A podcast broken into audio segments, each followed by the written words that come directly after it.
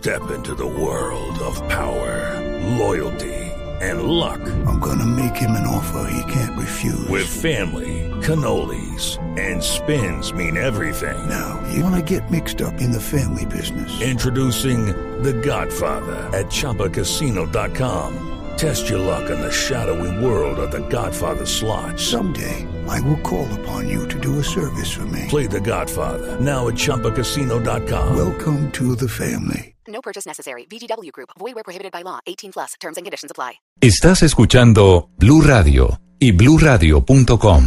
Canciller, intentémoslo nuevamente. ¿Me escucha? Sí, señor, lo, lo, escucho muy bien, Néstor. Perfecto, yo creo que ya, ya corregimos el problema de comunicación. Ministro, me decía que le fue bien, fue una reunión de casi una hora de duración, la de la fiscal Fatou Benzuda. ¿Ella le dijo que tenía alguna preocupación sobre esas seis objeciones del presidente Duque? No, no, básicamente lo que hizo fue de manera muy amable escuchar toda la información que se le dio con respecto a los antecedentes de las facultades constitucionales del presidente de la, de la República para formular objeciones por motivos de conveniencia, con respecto a las ocasiones en las que esas facultades se han usado por otros presidentes en el pasado, con respecto a las preocupaciones relacionadas con la conveniencia que expuso el presidente Duque cuando formuló las objeciones y naturalmente una información detallada sobre todas y cada una de las objeciones que ahora van a ser consideradas por el Congreso de la República. Fue una reunión útil, informativa y de precisiones en la cual naturalmente se tuvo la oportunidad de responder algunas preguntas que fueron formuladas. Pero, ministro, ¿usted le explicó, ella le planteó alguna preocupación de la Corte Penal Internacional?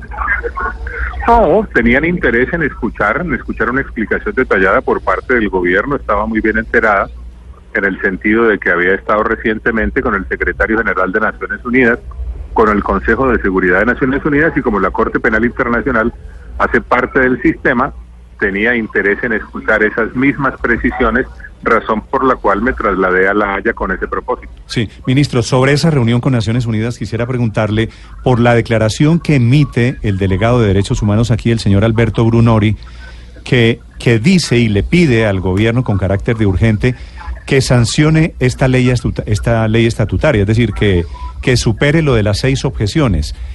¿Por qué usted va a Nueva York y no se lo dijeron personalmente y lo dice unas horas después el delegado de Derechos Humanos en Bogotá? No, lo que dice el representante de la Alta Comisionada de Naciones Unidas para los Derechos Humanos se aparta completamente, no coincide con lo que fue la actitud del señor secretario general que quedó posteriormente reflejada en el comunicado de la organización. Por supuesto que la organización tiene el propósito y el deseo de que haya ley estatutaria, que es el propósito prioritario del señor presidente de la República y naturalmente lo mejor es que esa ley estatutaria, si las circunstancias lo permiten, se consolide en el menor tiempo posible. Esas son realidades con las cuales eh, coincidimos. Lo dijo el señor presidente Duque, para eso formuló las objeciones, para tener una ley estatutaria que fortalezca la jurisdicción especial para la paz, de manera que la declaración de este funcionario no tiene nada que ver con lo que fue el tono de la conversación con el señor secretario general y por eso consideré necesario hacer la aclaración Sí, pertinente. Pero, canciller, ¿no será que usted va y se reúne con el secretario general y después, horas después, el delegado en Bogotá dice lo que no le pudieron decir a usted en el mundo diplomático? La frase de este señor Brunori es que se sancione la ley sin más dilaciones sobre la ley estatutaria. ¿Puede ser eso en el mundo diplomático?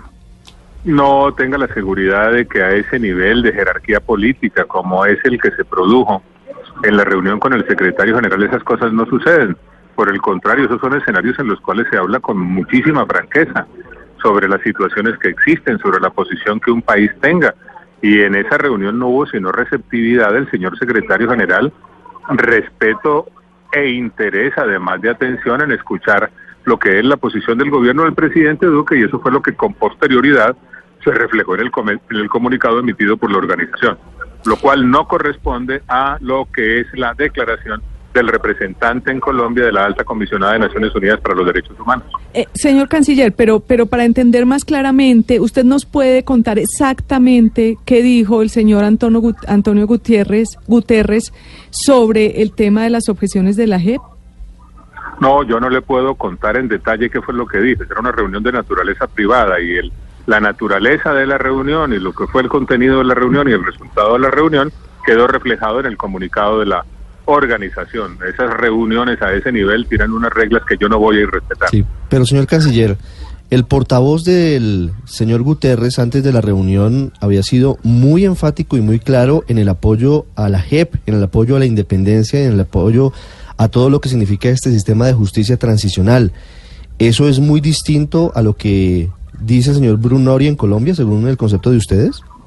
Por supuesto que es totalmente distinto, pero además el más enfático en lo que tiene que ver con la necesidad de la jurisdicción especial para la paz y la ley estatutaria es el presidente Duque, el más enfático en lo que debe ser el mejor contenido de la ley estatutaria de la jurisdicción especial para la paz es el presidente Duque, el más enfático en la importancia de que esa estructura legal finalmente entre en vigor es el presidente Duque, de manera que ahí no tenemos sino coincidencias y la tarea que ha venido cumpliendo es la de explicar antecedentes, razones, contenido, significado de las objeciones y naturalmente insistiendo en que se trata de una ley procedimental que no afecta a la JEP, que no implica un choque de trenes y que es el resultado del ejercicio de una facultad constitucional que tiene el presidente de la República históricamente en nuestro país. Sí. Hablando de Alberto Brunori, el representante de la alta comisionada de Naciones Unidas para Derechos Humanos en Colombia, Señor canciller, hacíamos esta mañana el recuento de los eh, choques con distintos gobiernos desde hace bastante tiempo, desde cuando se creó esa figura en el gobierno del expresidente Samper. ¿El gobierno colombiano tiene algún reparo frente a esa oficina y su trabajo en Colombia? No, mire, lo fundamental es que esa oficina está en Colombia porque fue invitada por el gobierno colombiano en su momento y se rige por un acuerdo de cooperación. Cooperación es la palabra clave en lo que tiene que ver con el funcionamiento de esa oficina en Colombia. El gobierno del presidente Duque naturalmente respeta la oficina, respeta la institución, pero por supuesto que tiene que actuar el representante de la alta comisionada dentro de lo que es el marco de la cooperación, que es la razón de ser de su presencia en Colombia.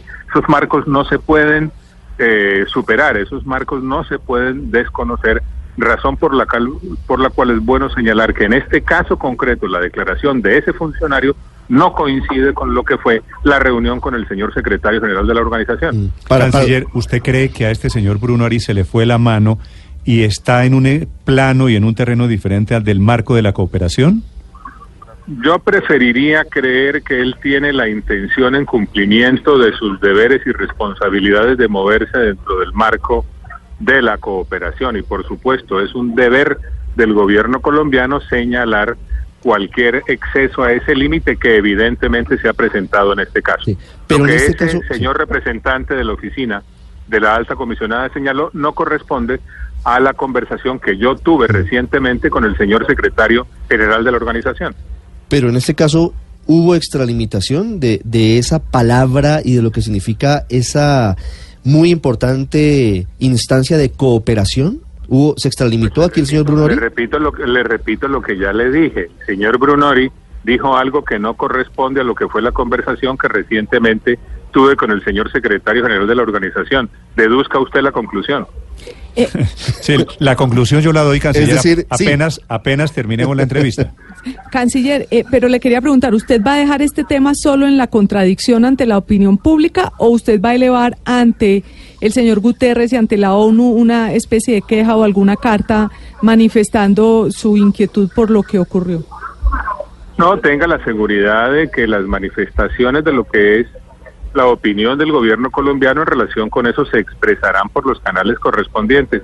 Y yo mismo, si es del caso, tendré una reunión con él en Bogotá. Aquí lo fundamental para que las cosas funcionen bien desde el punto de vista institucional es que todas las actuaciones se hagan dentro del marco establecido que se fundamenta en la cooperación. Esa es la razón de ser de la presencia de esa oficina en Colombia en virtud de invitación que le hizo el gobierno colombiano en su oportunidad y que se ha prorrogado en distintas ocasiones. Señor canciller, una pregunta final, le agradezco estos minutos. Si usted tiene que ir hoy a La Haya a reunirse con la fiscal Benzuda, si tuvo que ir a Naciones Unidas a reunirse con el secretario Guterres hace un par de días, es, eh, canciller, porque hay preocupación de la comunidad internacional sobre el futuro del proceso de paz?